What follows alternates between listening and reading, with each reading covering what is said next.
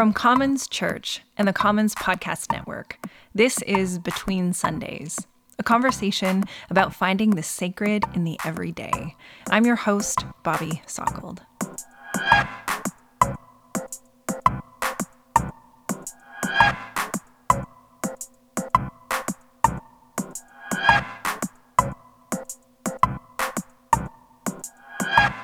Years ago, a good friend of mine said that I should preference Jay Z's book over Tina Fey's book. I think they came out around the same time. Now, to be clear, I love Tina Fey's book, Bossypants, especially in audiobook format. It is so good. Get into it.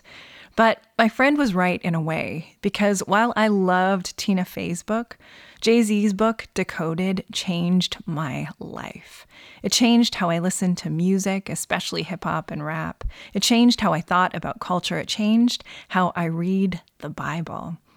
And at the time, I was a seminary student working on a master's degree in divinity. So, in that context, you wouldn't think I needed a new teacher and a chorus of super smart theology professors to tell me what's what. Except I did. I needed a voice from the margins that found a way to take up more space. I needed poetry and sass. I needed rebellion and liberation. Poetry and culture are just some of the things I talked to Emmanuel Simon about in this Between Sundays conversation. Now, we do talk about that Jay Z book, but we also get into the places we come from and the places we are going, live performance, family devotion, and all kinds of cultural connections. Also, Emmanuel, aka Oliver Throne, reads a couple of his poems, and they are glorious. All right, let's get into it. Welcome to Between Sundays. Welcome to the conversation. So, welcome. Thank you for being here. Mm-hmm. Thank you for having me. So, let's chat a little bit about how our paths crossed at Shad's show. Yeah. which is all I always really like being out and about in the city and people seeing me sort of out of context. I call it like being a pastor in the wild. Like mm-hmm. people are like, "Whoa, what is she doing here?" like we're not used to that, but it was a great show. Yeah, it was, it was really great. fun to look around the room and see other Commons people there. Yeah. Did you like the show? I loved it. I still think about it actually. What do you day. think about when you think of it? I really enjoy energy at shows. Mm. Actually, I, I really enjoy just energy in general because mm-hmm. I'm like very low energy most of the time. Huh. So I need other people to like hype me up. and so Ooh. going to shows, I am like a show enthusiast. In like 2015, I went to like 14 shows like in half the year. Really? And in November alone, I usually go to like three or four. Wow. Like every week. Yeah, there's usually a show. Show, show, show, show. Yeah. And Shad is a pro. He is. At that, I mean, he's a pro in every yeah. part of what he offers. Yeah. But that ability to like interact with people. Yeah is really beautiful. I know him from my Vancouver life, just in like a much smaller scale of just mm-hmm. like two of us having a coffee and hanging out. So seeing this person that I know it has this like professional creative thing yeah. doing that is delightful. So it was so fun to see people and mm-hmm. to see mm-hmm. you there. Recently, I told my sister-in-law that I she was asking about the podcast, and I said, "Oh, I have uh, these conversations, and I'm having this conversation with Emmanuel from my community, mm-hmm. who uh, also goes by the name Oliver Throne, and she's in creative spaces, art spaces here in Calgary, and she had just heard of you or seen you, or I don't cool. even remember what it was, but I was like, what? Like in a very so, different context, yeah. you know, here was this person saying, "Oh, I know that person," so that was very cool. Nice. So here we are. Those are some of the connections. Uh, if you were to introduce yourself, I mean, I just mentioned that you have a couple names, even mm-hmm. Emmanuel. What's your surname? Simon. It is Simon. Yeah. Okay. Sometimes is it written differently? Uh, on Facebook, when I was like 18, I added an accent to the I. Cause I'm like Simon's such like a basic name, so I just wanted to be cool. Okay. But yeah, just Emmanuel. Okay, Simon. okay. I wonder if on, on our like database there it was also a little bit different, and I thought, hmm. I think it's Simon, but I don't want to say it incorrectly. But I most people. Okay. Emmanuel don't think my real name is my real name. Yeah. and then you go by another name. Yeah. Professionally in your creative world. Yeah, whenever I'm on mic, I guess. On Oliver mic? Throne, yeah. Oliver But Throne. yeah, I'll always introduce myself as Emmanuel. Most people though always like call me um, Oliver, which is like it's kind of weird to me. But it's because like I don't typically introduce myself as that unless I'm doing a show, Right. right? So th- that's like the only space they'll know me as. Yeah. So I'm like, I'll And let it it's a first name. So Yeah. why wouldn't it be your name? You know? Exactly. But like I prefer if you're gonna call me by my my artist name, just say the full name. Oliver. I'll say the whole thing. Yeah. Because you're not. Oliver. Exactly. No. So can you break it down for me a little Yes. bit? Like why that name? okay, there's a story behind this. I love a story. This was back in the day. You Not too sound long like ago. you're so old. So it was back when I was in Manitoba. I was with my roommate, and we were talking about. He was he read books like every day, like a different book, and so he would just read through. And then he was reading this series called The Wheel of Time, and he just finished it. And I was like, Wheel of Time, like there's 14 books, and they're like a thousand pages each, and I'm like, I want to get into that. So he's just telling me about that, telling me about Game of Thrones, and I'm like, okay, this is kind of kind of hype. And then I found out that the author of Wheel of Time didn't actually use his real name. It was Robert Jordan.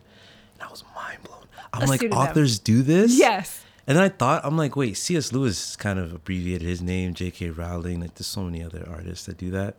And so I thought, if I ever write a book, which I want to one day, I definitely want to have a pen name.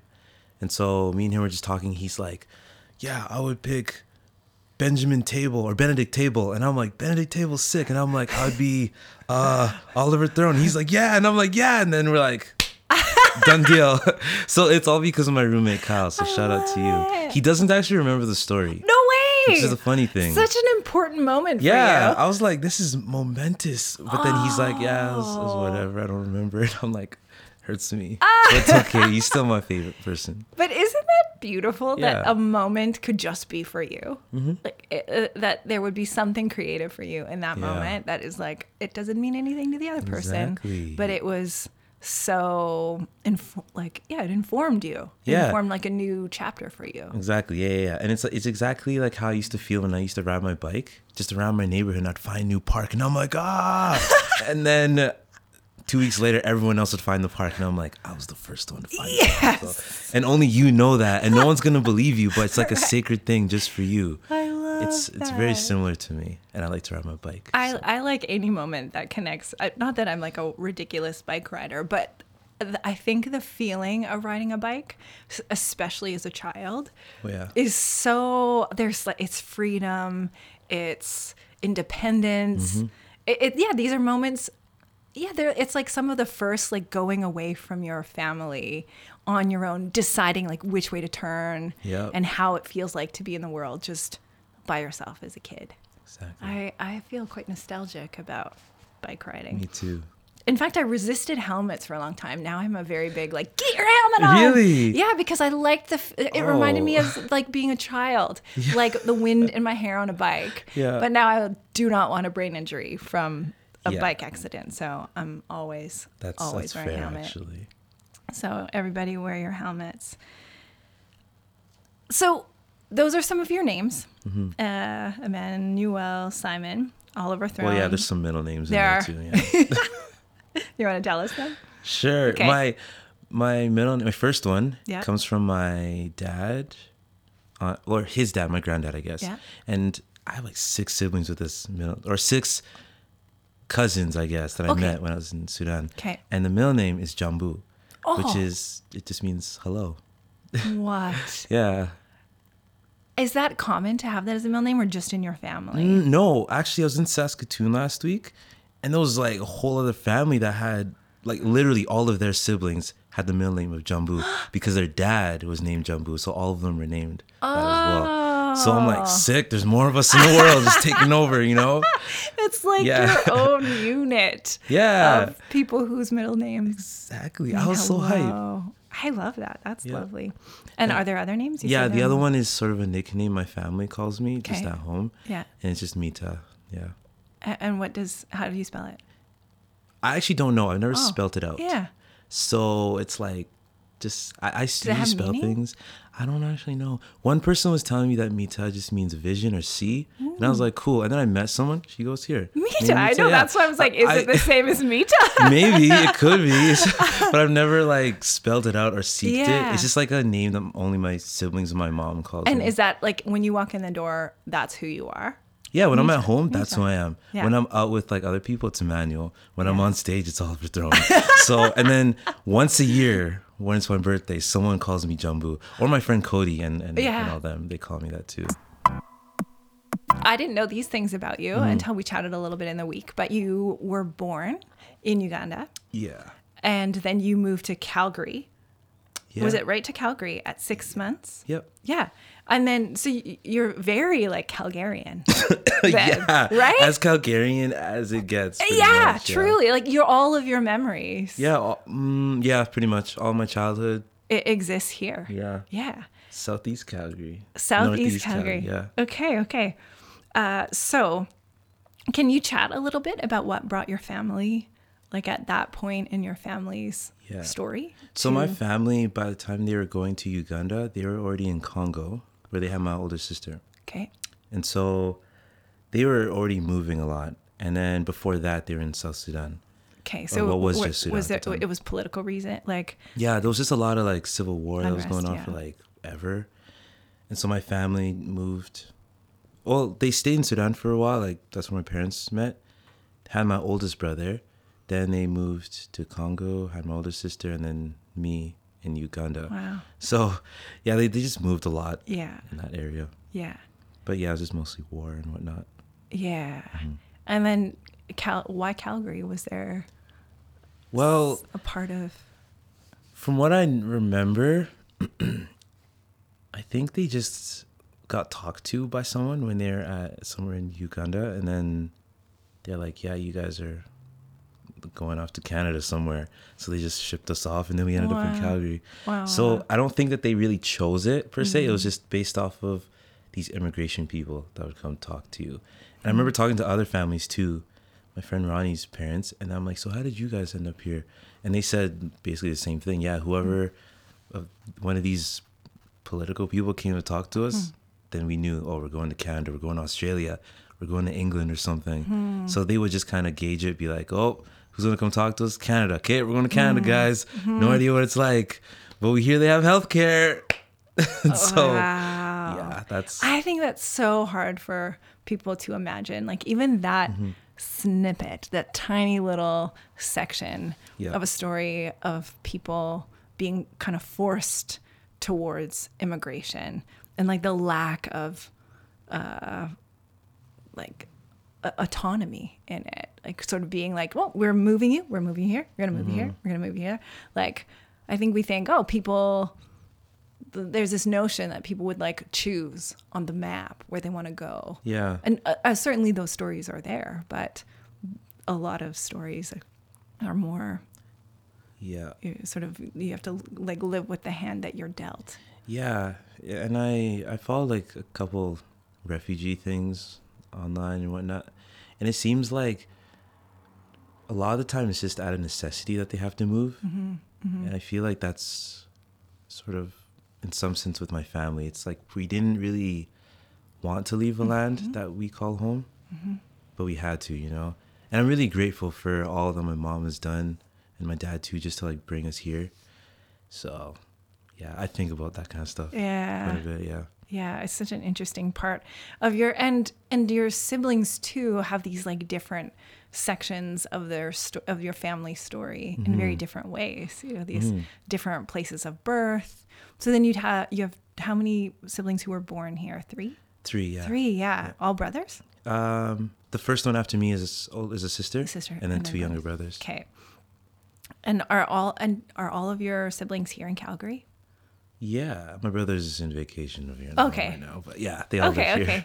okay, okay. yeah, so it, yeah, it's interesting. And, and your mom is here, Mm-hmm. but you mentioned that your dad is not, No, and he is. he's in South Sudan, I Wow. think. You think Yeah, I haven't Okay. actually talked to him in like a long, long time. like years? Uh, last time I actually spoke to him was maybe fall of last year. Okay, okay. Yeah, almost a year ago. And now. is that a complicated relationship? very yeah. Very. Yeah. Okay. So it's not like you're you're not you're not sort of aware of like what he's up to. No, like No. my mom informs me just some small things here and there, but I've kind of just chosen it to remove myself from that situation. Mm-hmm. Just because mentally I'm like it, it's too much to, Okay. to bear some days. Yeah. But like I know generally what's going on. Okay. Yeah. And I mean, Sudan is such a, uh, like it's a, a a place in the world that is undergoing another layer of unrest and Mm-hmm. Yeah. sort of demand of change. Are you? Do you keep tabs on this? Yeah, the situation there. I mean, you were just at a a thing in Saskatoon. You Mm-hmm. Yeah, mentioned with conference. yeah, with other uh, the youth, like youth, Sudanese youth. Yeah. Yeah. Yeah. So it- it's interesting to yeah to wonder about what that's like for you. Mm-hmm. Uh, as people say, like we want a government that represents us. Like we ousted this person, also the next person we don't want you. Like Yeah. you're too in bed with the military, or like you are the military. Like all those levels are so. Mm-hmm. It just seems so fraught. Um, yes. Does that? What does that do to your heart? Like what is that like? It yeah. It's kind of frustrating Mm-hmm. because I'm like I would really like to go and just explore like Mm-hmm. not just South Sudan but northern as well. But because there's so much conflict, like you just can't go pitch a tent and hang out. And it sucks because Sudan's actually such a beautiful land. I was blown away by how green it was. You just see like all these Instagram videos of how it's just dusty, people are mm. fighting. Mm-hmm. But when we went, it was like so chill. Wow. And I'm like, that's the true essence of what Sudan is. And it sucks because now people are only talking about Sudan now when we've been like praying and thinking about this for like decades. And so mm. Now, like, I'm not gonna lie, it kind of makes it made me really upset when I seen all these people just change their story, like their little blue. avies to blue. And I'm like, Yeah. cool, now y'all are like finally listening. wow. But is this really gonna bring any change? you Right, know? right, right, right. and the UN left, and I'm like, come on, guys. Yeah. Like, why? Like, that's that's your purpose. So it's really like just frustrating. And a lot of like my African friends who aren't even from Sudan are in the same boat. They're like, yo, this is so frustrating to deal with.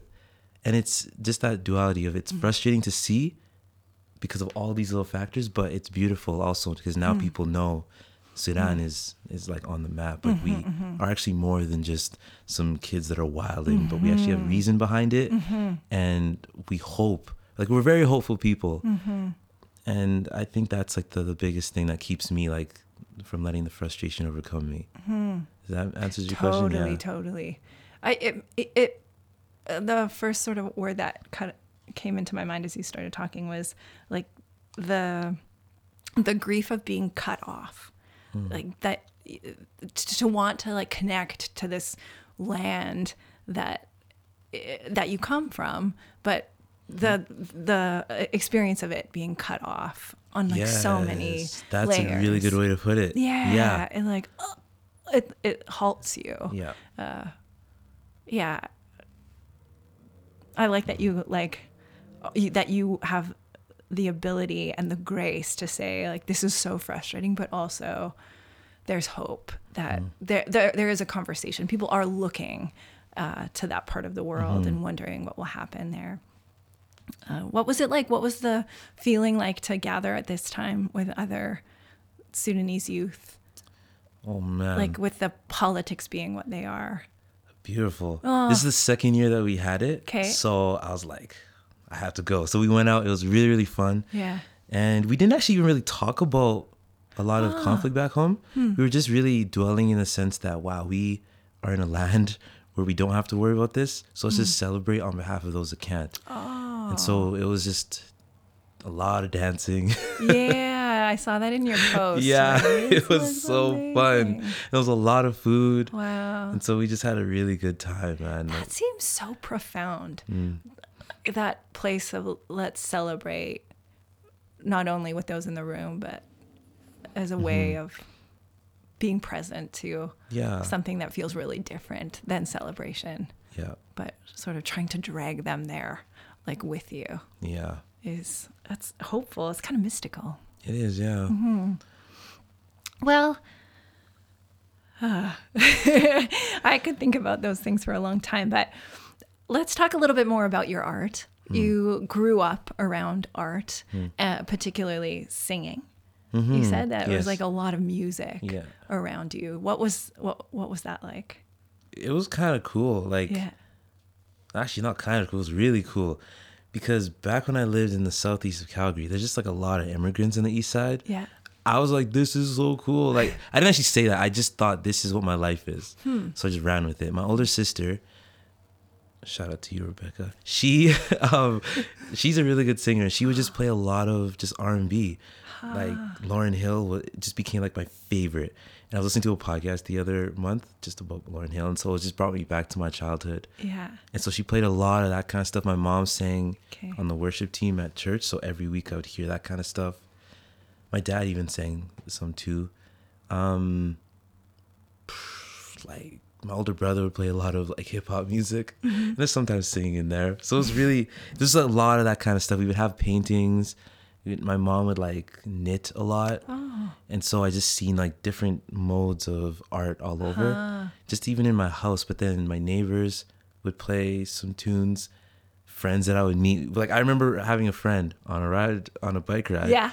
and I'm like, "Hey, what's up?" And he's like, "Hey, you go to my school? Yeah, let's hang out." Went to his backyard, started playing with his dog.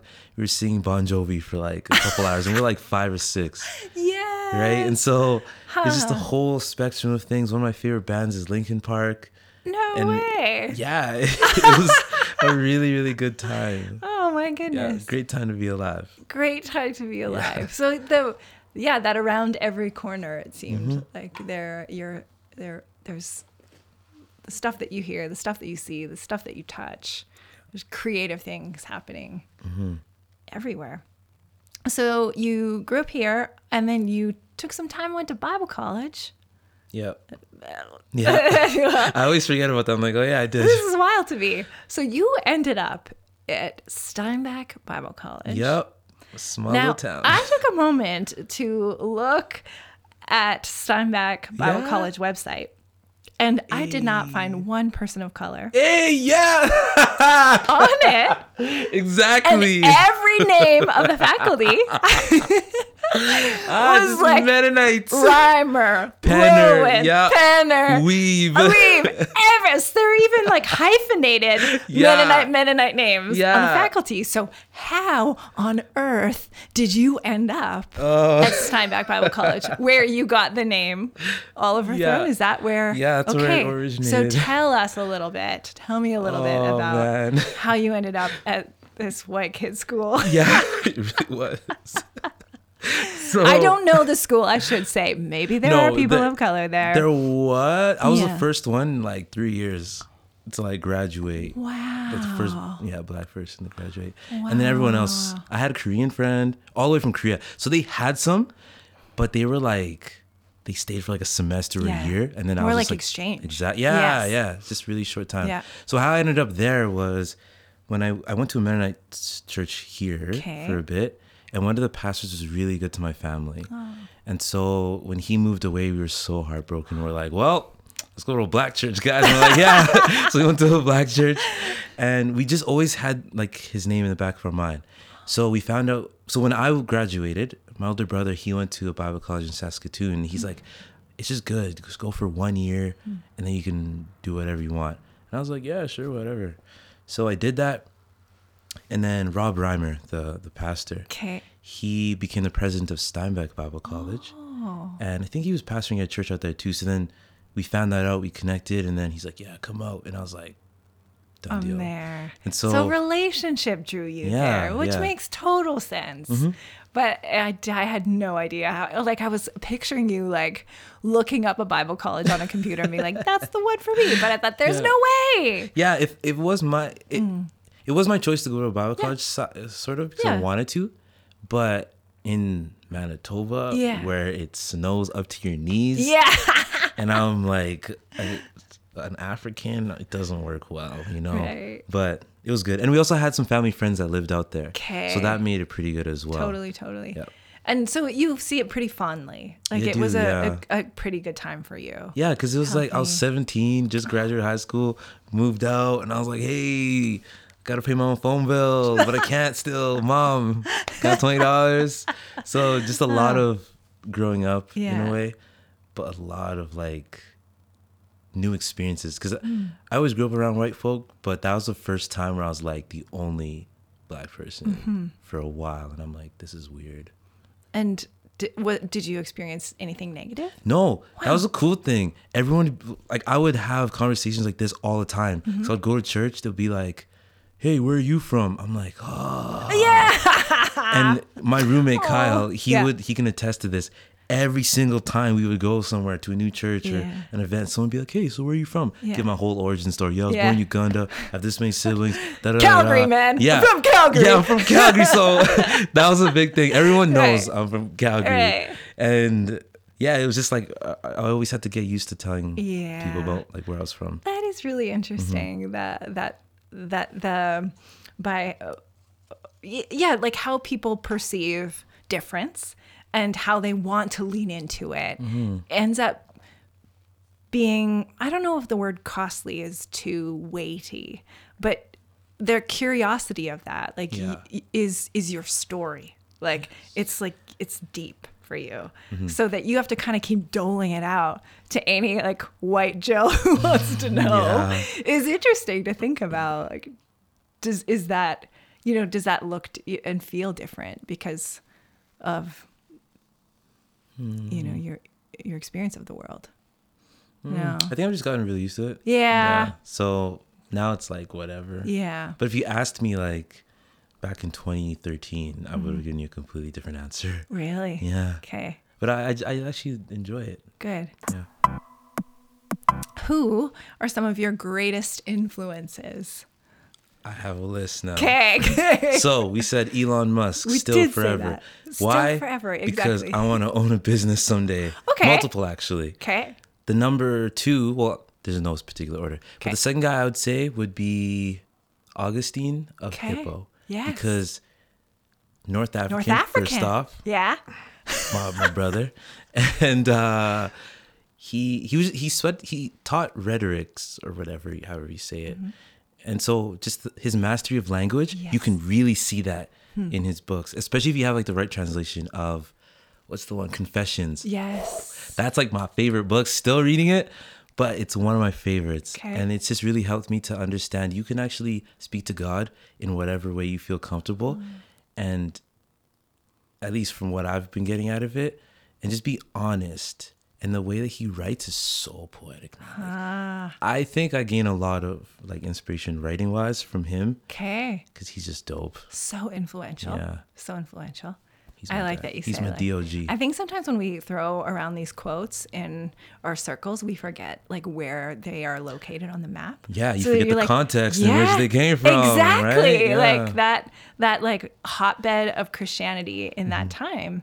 And my sort of I've read Confessions, but it's been a long time that uh earnest like I was going on this path and it was Mm-hmm. so destructive like that like earnest longing for Yeah. like right and wise living is i mean it's the name confession Yeah. so i might take a look at that again this week and see it maybe through your eyes a little bit more It's really good. so do you have any others elon musk business Yeah. entrepreneur um, augustine there's so many, but I guess the third dude probably be C.S. Lewis. He's my other DOG. Ah. Yeah. do you have a favorite book or sort of thing that Oh, Yes. One of my favorite books is the intro, the prelude to Mere Christianity. oh yeah Yeah, so that first little bit, Yeah. just the intro, I'm like, Just my the mind intro. is bleeding because of how dope it is.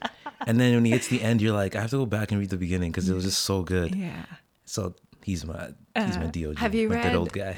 have you read uh, the great divorce Not yet. That's the Oh, next get on the list, your list. hands on that one. Mm-hmm. It that that one for me like took this thing in my brain and turned it Mm-hmm. to a totally different thing.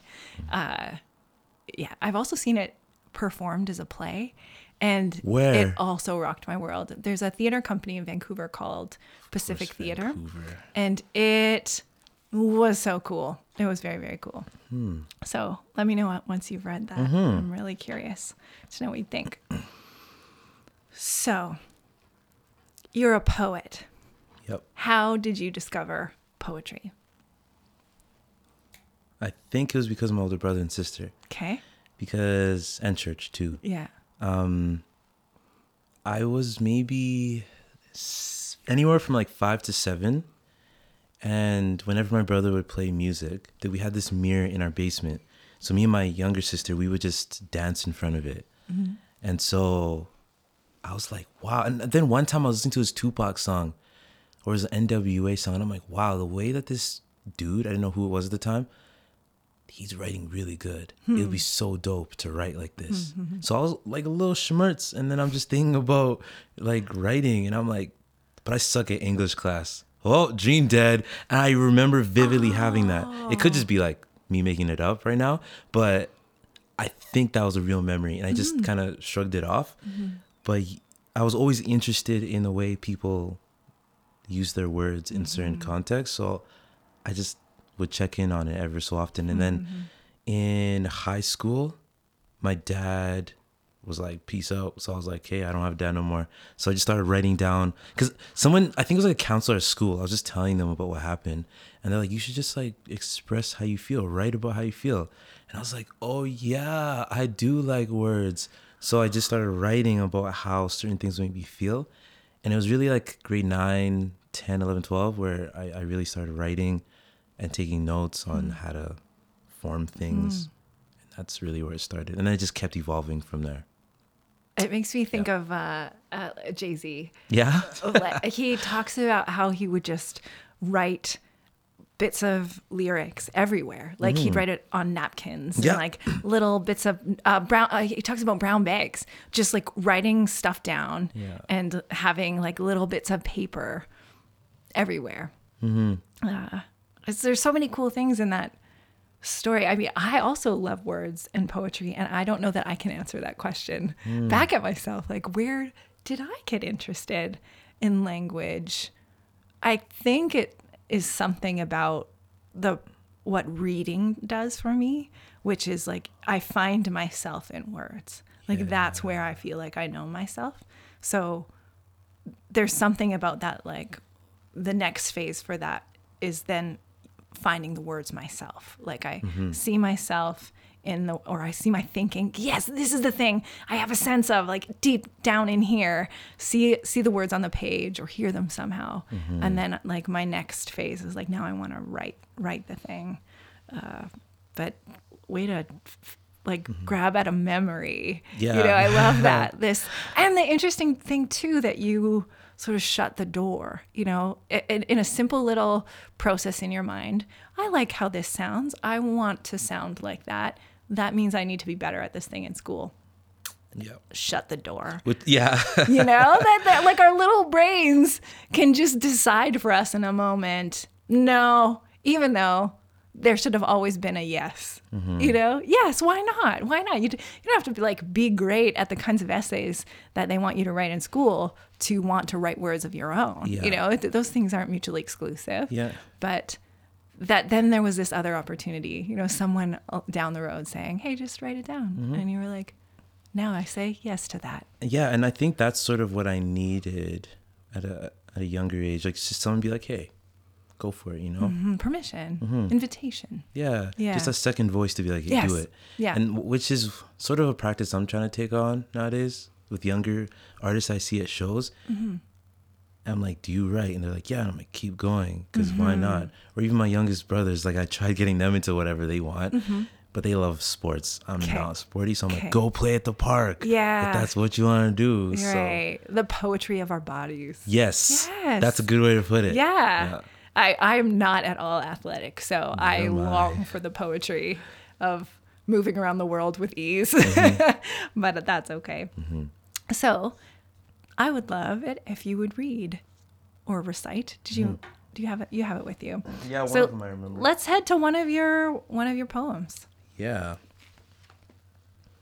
Um okay. So this one is a newer one Okay. ish. Do you title yours? Yeah, I do. or at least I try. The titles usually last. But this one I called Introduce because I, ma- I made a record one day and I wanted to start off with a poem. and I wanted it to sort of be like an introduction to whomsoever chose to listen to it. So I called it Introduce. And this is how it goes. I have to introduce myself if I really am myself. Either way, I identify as a self. Self reliant, self aware, self defined, self conscious, whether made by another or if I'm self made. I find my identity not in another entity, but simply and completely in myself. When really I should find it in my author, not in a degree or in a land that has negative degrees. This is a note to self, not a how to to get wealth, but rather this is a reminder to be yourself. I really need to start loving things about me. Yeah, these people hate me, but there are things I doubt that you don't see. I thought I was the dream. I was one who was shining when really I'm not as cool as I seem. I'm not as tall as I thought. A lie is what I bought. In a lie, I was caught thinking I was the sun. Forget I'm nothing but a subject struggling with life's subjects, subjected to discouragement, always losing my way. I'm not the greatest. I'm not as do- I'm not as swell as I believe. I'm not as deep as I think, but rather I am shallow, and yet I still sink, sinking in a pool of anguish. I'm claiming to love, but I'm not as kind as I may wish. Really, I'm just a midget of a spirit, a misfit, a mishap. I'm losing my head as if it were a decap. I need a little help to help those who need it. I need to see in them what I see in myself. I hope your day's better than mine, and don't worry, I'll be just fine. I'm paying off guilt and working off debt, trying to fight through this fine. But I find that I ain't as deep as I like to believe, as bold as I want to achieve, as wise as I'd like to perceive. I'm still looking in this mirror, who am I trying to deceive? What's the last line? I always forget the last line. I always thought I was someone else than who I really was. I live in this fantasy and I tell you because you're as sick as your secrets. The end. Ooh, I, I wish I was a better snapper. Oh, snap, snap, snap, snap, snap. Oh, that was really fun. I just want to roll through more of them, but let's talk about that one. Where, uh, what was the the spark for it? Uh, I look in the mirror a lot, actually. Yeah. Okay. the inspiration of this was birthed out of another poem I wrote called Introspective. And I, in the old house I used to grow up in, we had a lot of mirrors in the basement. So every turn you would go, there'll be a mirror, mirror. So I got really used to like the shape of my face. So now I'm like, that's why I don't take a lot of photos of myself because I'm like, there's mirrors everywhere. I'm always gonna see myself. I don't need to see it online. So I'm like, whatever. Then there was this one line in that where I'm like, I'm looking in the mirror and I said something else. Just listen to it. It's online. Okay, okay. yeah. But I talk about uh, looking in the mirror quite a bit and not actually seeing myself. And so then I just ran with that idea again. And I'm like, we should make a sequel to this because that idea just randomly showed up in that uh, poem like two times. So then I made a third one and I finished it off by saying, I'm still looking in the mirror, but who am I trying to deceive? Hmm. Because even though I'm looking in all of these mirrors, these mm-hmm. reflections of myself, these things that I've done or I'm doing, I'm not actually being genuine. So really these poems, these series of poems that I've been writing are it's like a journey of self-discovery and trying to be more authentic with hmm. people, hmm. trying to be more real and just honest whenever people ask me questions. That's why mm-hmm. this is so fun to me because I'm like I get to flex these muscles I've been working out on I'm trying to be ah. like honest, right? Yes. And not hiding behind all these like lies anymore. So that's really what this this poem is about Some like exposing. exposing all these things Yeah. and a lot of it is just about like the doubts that i have about myself like i'm not the man of anyone's dreams when really i'm just a regular dude doing some regular things Mm-hmm. Right, right, you right. Like the rest of us. yeah i'm not that great Right, right. just another blop Oh, I think you're more than a blob. well yeah of course each person is like a unique blop Right, exactly. But I was like- little blobs. yeah it was kind of like just me taking the pride trying to, to Hmm. dissect the pride from myself and Mm-hmm. just trying to be normal Emmanuel. which is a really interesting part of hip hop culture, Hmm. right? This uh, grandiosity of image that's like Mm-hmm. really present in like making yourself the best, the greatest Yes. of all things. Yes. so it's in like it seems kind of. I, is it too much to say that it's countercultural to do something like what what you did with that poem? In a way, in that- yeah. Because there are a lot of artists that do that, but then in another song they'll go back and be like, "Oh, I'm still the greatest." Right. But I think that's also just rap Exactly. culture. Like we want to be honest, Yeah. but we want to be the best at being honest. Yeah. You know, so that's like okay, I'm gonna out authentic you. exactly, yeah. I can be more honest. I I mean I I want to get to this in a little bit, but it makes me think of the place of uh, rap in culture. I had mentioned to you that I find I, I Jay Z really helped, and I, mm-hmm. I can't say I'm like the most amazing Jay Z fan or anything. Like mm. I listen to his music, but I really like how he thinks, and because I love books, I read Decoded, mm-hmm. his book, and it again just shifted something Yeah. for me. So when we think about, I, I think I picked up on this sort of opposite theme of rap culture, hip hop culture, of like being the greatest, because he identified it. I, I mean, my memory also, I read it years and years ago, but one of the themes that stayed with me is that this is what it sounds like to sing like victorious songs when your life has had a lot of oppression. Uh, so coming from, uh, ghettos, parts of American cities that were, you know, flooded with drugs and, you know, all of the really messy politics of it. There's something so prophetic about like hip hop and rap culture Yeah. that says like you did you oppressed me but I am the like I can sing that I am the greatest Exactly. which is was a very different I mm. wasn't then just listening to a bunch of dudes say that they were effing awesome you know all the time I was like listening to something much more profound that was about like this is what it sounds like to sing your victory when you are being oppressed. Yeah, yeah. does that yeah. Uh, so it's interesting to think about you know what do you do when you turn the tables on that and then say actually it's still uh, strong. It's still strong to sing about my weakness. Like in in the same in the same genre of the thing Yeah, I find it really comforting um, because a lot of the things that Jay Z, for instance, Mm-hmm. or anybody else in the hip hop world, we have similar stories. Mm-hmm. Maybe it's just like because we're all like some little black kids from Hmm. a rough part of town, and so we have that. But it's just, it's really nice to hear other people confess their pains. Which for someone who grew up in church, always reading about like King David, that's they're a lot like King David in my mind, mm. where they're not afraid to expose like the dark things that they've done or be mm-hmm. confronted by someone, mm-hmm. but also just like just be honest. And so for me now, being an artist and wanting to write about that, it's super therapeutic, and I, I relate to people a lot more because of mm-hmm. the words that we all write. Yeah, so I really enjoy hip hop because it tells a story of, like you said, the oppressed people now coming to victory. Yeah.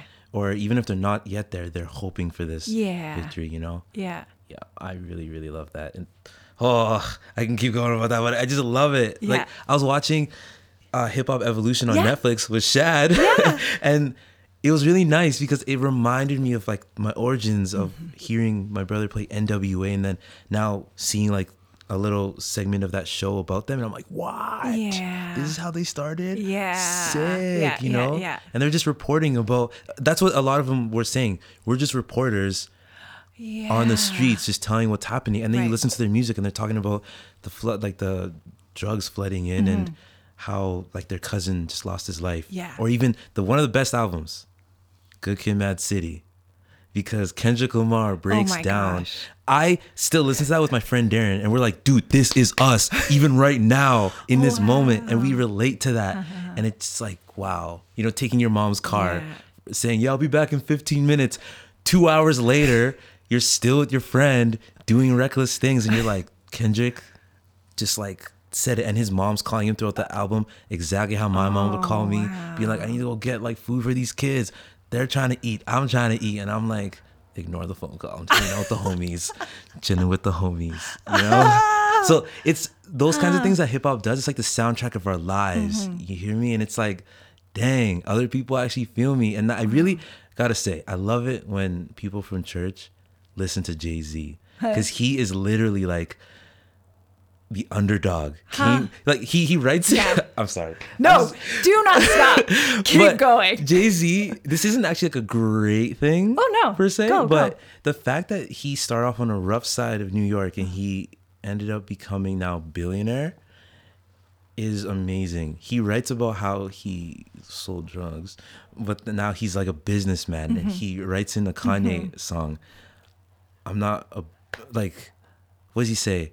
I'm, a- not a businessman. I'm a, I'm a businessman. And Yeah. I'm like, yes. Also, my That's- favorite lyric is Yeah. write my curses in cursive. I, write my curses in- love that part. Oh, Otis, My- my- yes. Oh my goodness, I love it. So Every good. time my husband is like, you know, like From across the me room. like, this is your line, and I'm like, Yeah. write my curses in cursive. Yeah, exactly. I love it so much. Love it. Yeah, yeah, yeah, yeah. So I want to read this Jay Z quote from Please. Decoded because I went back and was thinking about why did that book, why I have it on my shelf and it means a lot to me. And it was because he wrote stuff like this. Also, the woman who wrote the book with him, hats off to her because I think she really polished some of, you know, it's just so great. I think it was a really good collaboration. So, and this was a part of mm, what I found in the way Jay Z talked about uh, rap. It, I just saw the scriptures in this. So, so tell me what you think of it. So he says, hip hop has always been controversial and for good reason. When you watch a children's show and you've got a Muppet rap, Muppet rapping about the alphabet, that's cool, but it's not really hip hop. The music is meant to be provocative, which doesn't mean it's necessarily obnoxious, but it is mostly confrontational. And more than that, it's dense with multiple meanings.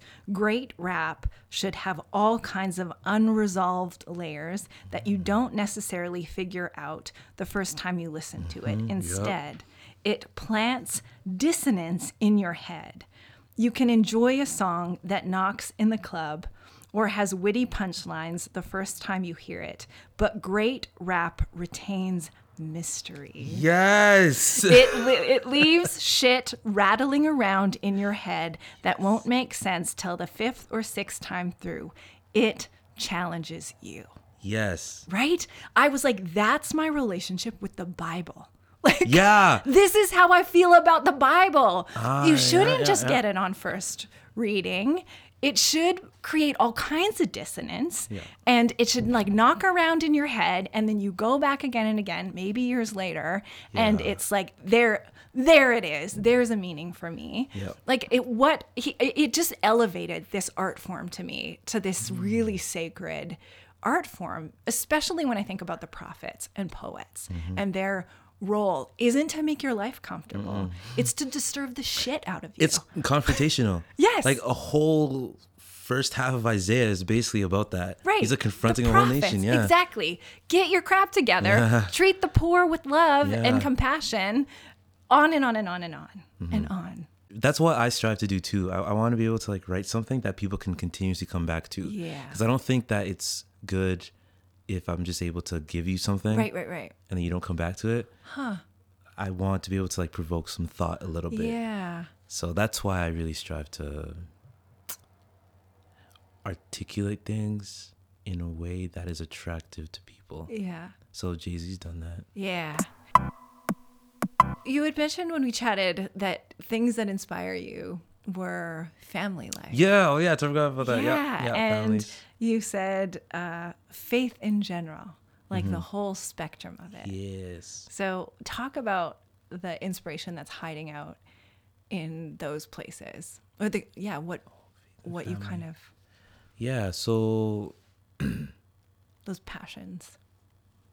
so I went to Bible college. Yeah. And there I actually found I wrote a lot more. Just because I was reading a lot of like ancient stuff. I'm like, they have a lot of good stuff to say. So I would just contextualize that in my own mind and just really reflect on a lot of what these old guys were saying, like Justin Martyr. Mm-hmm. He's a OG, DOG.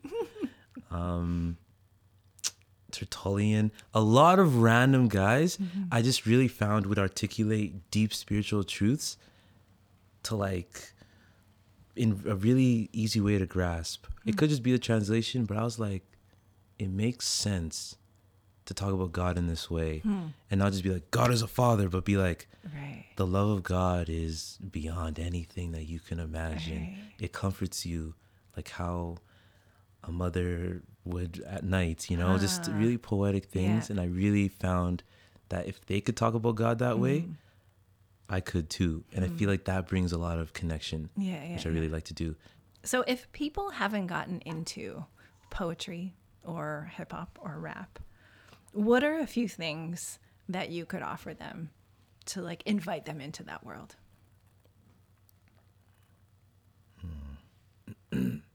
Take your time. Take your time. Yeah. I like that. That's number one. Okay. Um, f- think about like what you like, and there's usually someone in relation to that, right? Talking about the same thing.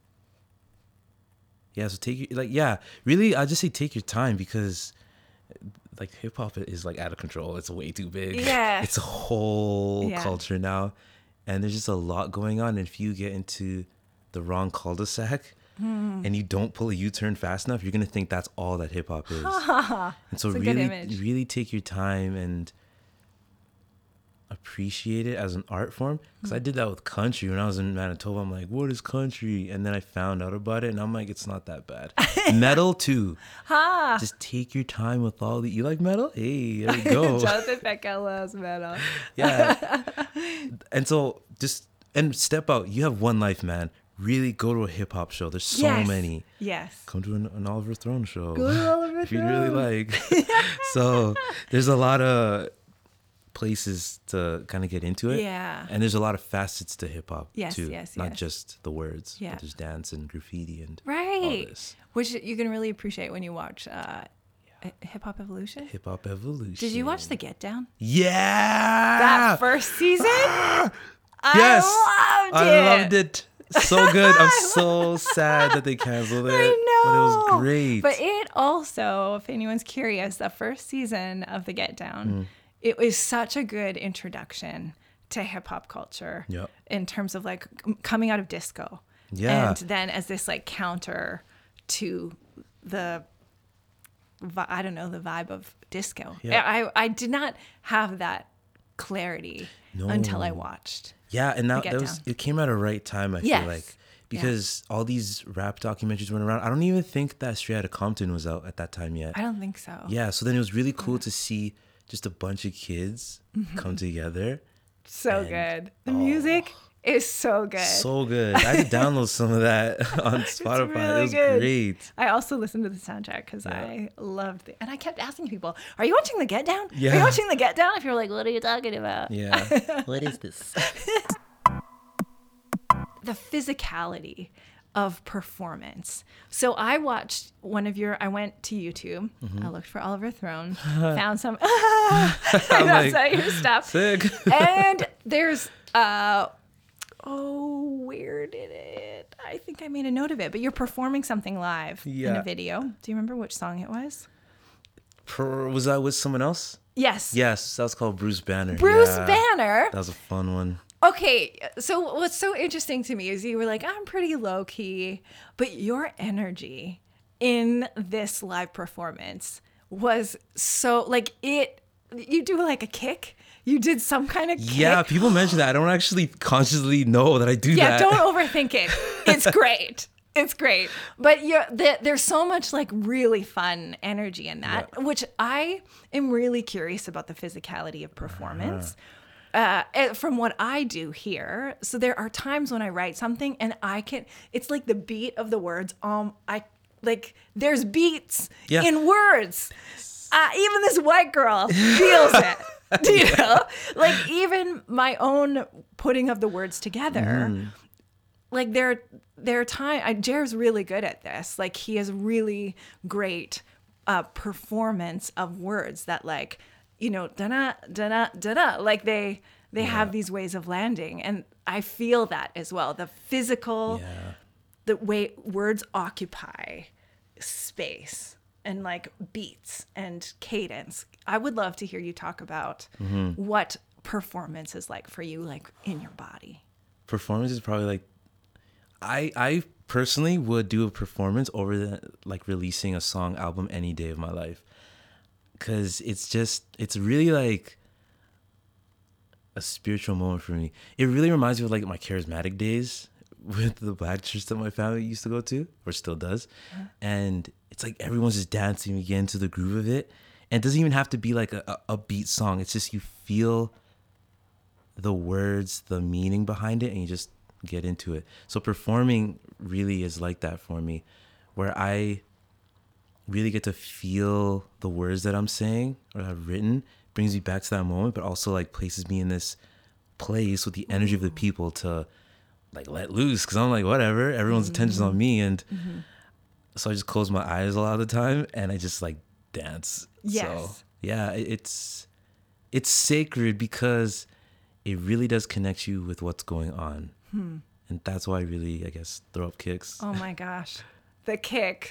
I, I have to go back and see this it. now. But I, it was also you were really good on a microphone. As Mm. somebody who uses a microphone, like y y there was no delay, and you like you have the microphone where it should be, Hmm. so that you you you're in control. Like you're mastering Thank this you. space, which I love. But I, but the energy, like I could feel the energy in this performance because of what your body did.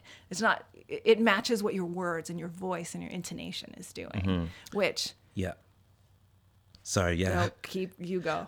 what what I guess one thing I remember from my past was someone in an interview. I forget who it was, but they were like, "I." It was a comment.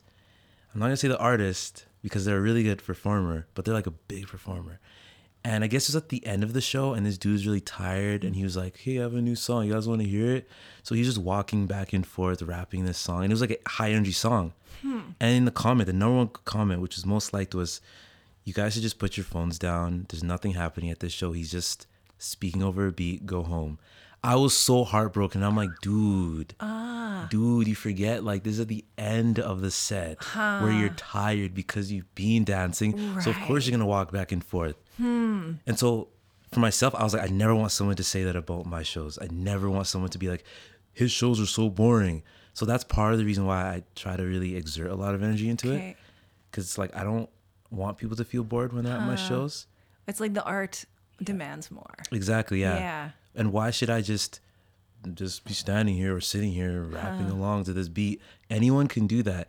You have to do something that's gonna really make people remember you. Right. Whether it's like you're wearing like a whole regalia of Mm-hmm. awesome things, Uh-huh. you're wearing a dashiki, cool glasses, your hair's in a weird way. Just do something that makes you feel comfortable and do it. And so for me, it's like just going wild on stage. Yeah. Yeah, that that's really and it. it i don't it, it connects us somehow Mm-hmm. like uh, am I, I might not throw up a kick yeah. but i like you being located in your body i i, I is like i can be located in mine Mm-hmm. you know and then we're present then i'm here like i'm like actually this person in this room with this person you know i think there's on my feet are on the ground i'm like Yeah. welcomed to be in my own body because I'm inspired by. I think that's what's. Be, I I remember seeing. I'm gonna name names. Uh, years and years and years ago, like at a big youth workers conference, I saw the David Crowder band. Ooh, Do you remember yeah, them? yeah. And he is like an interesting looking dude, He right? is. Like he, especially back then, he had this like really long goatee, Mm-hmm. wacky, wacky hair. His really tall parts of his body look like way too big, like Mm. his hands. I remember sitting at the back of a room being like, that man's hands, like the way he held his guitar was just so. But then I had this moment where I was like, he is so different looking. And then I thought, what a truly beautiful human being because there was nothing self conscious about him. Yeah. He was like in his body making music in all of the particularities of him like looking the way he did. You know, like you said, you might have like big glasses on or whatever. It was like David Crowder had a look and it didn't look like any of the other worship whatever heartthrobs of the day, you know, spinning records of millions of dollars. Phil Wickham's. I don't the beautiful, know. Yeah. But but here, but I thought like what is it like i thought that that man is truly beautiful Mm-hmm. in this because he's so present and does that then and then i think it freed me in my own beauty Yeah. to be like yeah maybe my beauty doesn't look like it's on a magazine Uh-huh. cover either but he's alive and he's in his body and i can be Bobbi in my body you know and isn't that beautiful Mm-hmm. That is. that's it so Yeah. maybe that's what's happening when i see you like kick Yeah. i'm like emmanuel's in his body i'm in my body we're people Yeah, and and that's beautiful That's exactly what I was about to say. It's Yeah. it's the comfort that someone else has with themselves. Yes. Then like, hey, if they're comfortable mm-hmm. with themselves, I can be comfortable with myself. Mm-hmm. Right. And that's and this is the way that like the medium that someone's expressing that comfortability with mm-hmm. themselves. And so I could do the same in a Yeah. different way. Yes, exactly. Yeah. What like to inspire one another. Exactly. And that way just being Yeah. in our lives. And to quote Lauryn Hill, oh, to quote Lauryn Hill.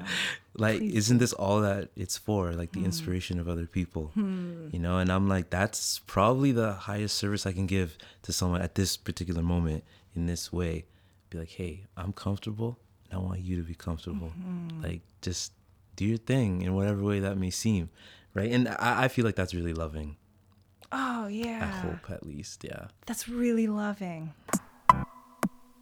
So let's hear a last poem. Sure. Okay. This one is actually one of my favorites. It is my favorite, I think. And it's called Levitate. Uh, this one will be on the record, I think. Right on. Hey, Judge, I know I'm on trial, but let me state my mind before you insert this vial. I feel the need to confess that which is on my chest. Now listen. You see, I'm bothered by these Christians judging me for my decisions, for I am of y'all and I love y'all, but y'all are making me feel different. And if I do fall, you sit in awe and you're making me a misfit. See, I'm already hated by the world, don't need to feel that by you. They want to talk about religion, doesn't want to hear my opinion.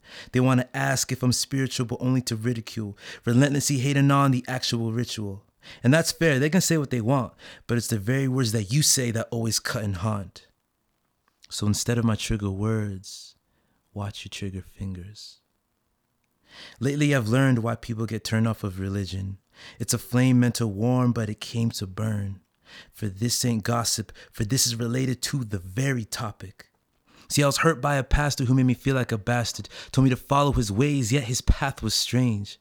When I spoke up, he shut me down, and it tasted like dirt.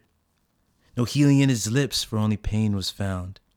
With a busted tooth, I wanted to be healed, yet all I found was judgment to be revealed.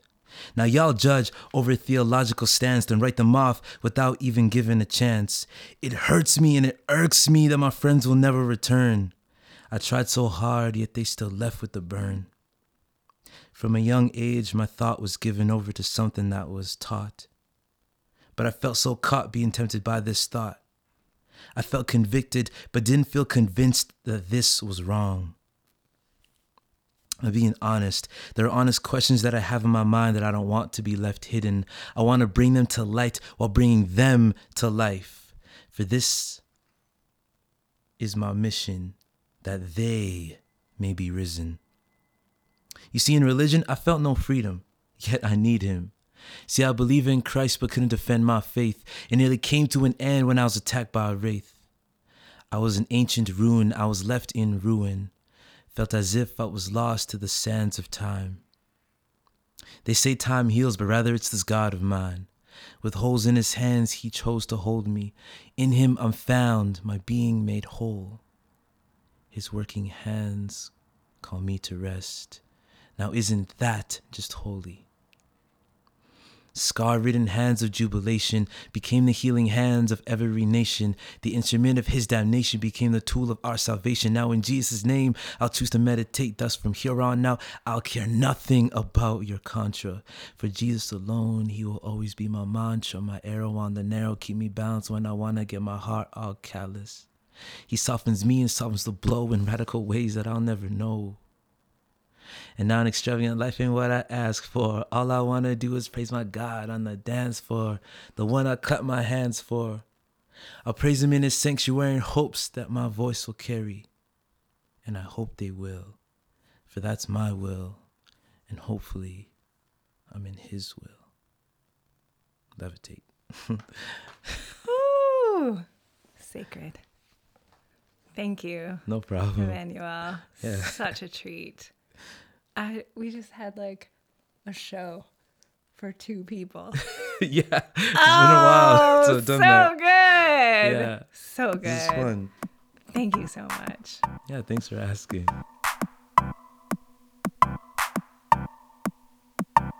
My name is John, and I help Bobbi make the episodes for Between Sundays. If you have a chance to see Emmanuel perform live, please do. My goal when we record these episodes is to set up and monitor the mic levels for the most part. But when Emmanuel started doing his performances during the episode, I found myself completely drawn in and unable to focus on the job I was supposed to be doing. It was great. Between Sundays is a production of Commons Church and the Commons Podcast Network. Bobbi Salkeld is the host, and Jonathan Petkow is the producer. Artwork by Angie Ishak. Special thanks to Emmanuel Simon for coming to hang out with us. You can follow us on Instagram at BTW Sundays. Thanks.